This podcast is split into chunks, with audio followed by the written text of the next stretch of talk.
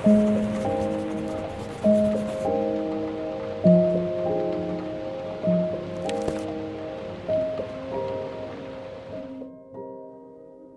som bol na vojenčine, práve vtedy premietali seriál o Robinovi Hudovi, kde je jedna taká scéna, kde tí jeho spoločníci vkladajú meče do ohňa a pritom vyvolávajú duchov.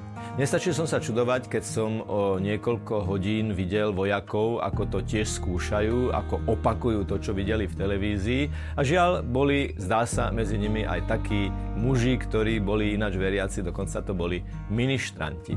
Možno je to tým, že keď sa povie, že vyvolávanie duchov, účasť na nejakej špiritistickej seanse, je to čosi tak aj nadľahčené, žartovné, nezáväzné, ale treba povedať, že vyvolávať duchov vtedy, keď som kresťan, vtedy, keď som katolík, ale aj keď som kresťan, jednoducho je niečo, čo sa prieči prvému Božiemu prikázaniu. Boh hovorí, ja som Pán Boh tvoj a nebudeš mať iných okrem mňa. E, čítame to v katechizme katolíckej cirkvi, že treba odmietuť všetky formy veštenia, uchylovanie sa k satanovi alebo k zlým duchom, vyvolávanie mŕtvych alebo iné praktiky, o ktorých sa milne predpokladá, že odhalujú budúcnosť. Je to hriech proti prvému prikázaniu, kde Boh hovorí, že jedine On je garantom budúcnosti, o ktorej hovorí v žalmoch, o ktorej počúvame v starozákonných textoch u prorokov, o ktorých počúvame aj v samotnom evanieliu. Prečo sa nám páči veštenie a vyvolávanie duchov? No pretože sú morálne nezáväzné. K ničomu nás to nezavezuje a nasycuje to našu zvedavosť. Takže, ešte raz, kresťan, katolík a žiadny kresťan, aj keď je nekatolík, aj keď sú to bratia v iných denomináciách, sa nesmú zúčastňovať na vyvolávaní duchov.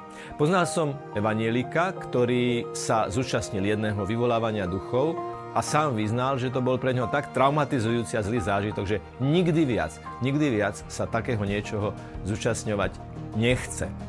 Jednoducho máme tu skúsenosti aj o tom, že kto sa zúčastňuje vyvolávania duchov, otvára v sebe, ako keby vytvára v sebe takú prasklinu, cez ktorú dovoluje, aby sa zlý duch, nie duch svety, ale zlý duch do ňoho dostal a začal ho vnútorne rozkladať. Prečo? Pretože sme začali dôverovať niekomu inému a niečomu inému, ako je Boh, ktorý je jediný, jedinečný. V troch osobách jediný Boh, Otec, Syn a Duch Svetý. On je jediným garantom toho, že všetko, čo sa jeho opýtame, všetko, čo sa od neho dozvieme, všetko, čo sa z jeho dovolením a z jeho vôle dozvieme, je na naše vnútorné budovanie. Ako náhle z toho vylúčime Boha, začíname sa klzať do situácie na ľadovú plochu, na klskú plochu, ktorú už nebudeme mať pod kontrolou. Ale bude ju mať pod kontrolou niekto, kto nám nechce dobre, kto nás chce, aby sme sa otrhli od Boha, od Ježiša, aby sme išli do väčšného zatratenia. A aby sa to nestalo, preto sa naozaj oplatí urobiť všetko, odmietuť všetky rizika, všetky rizikové situácie.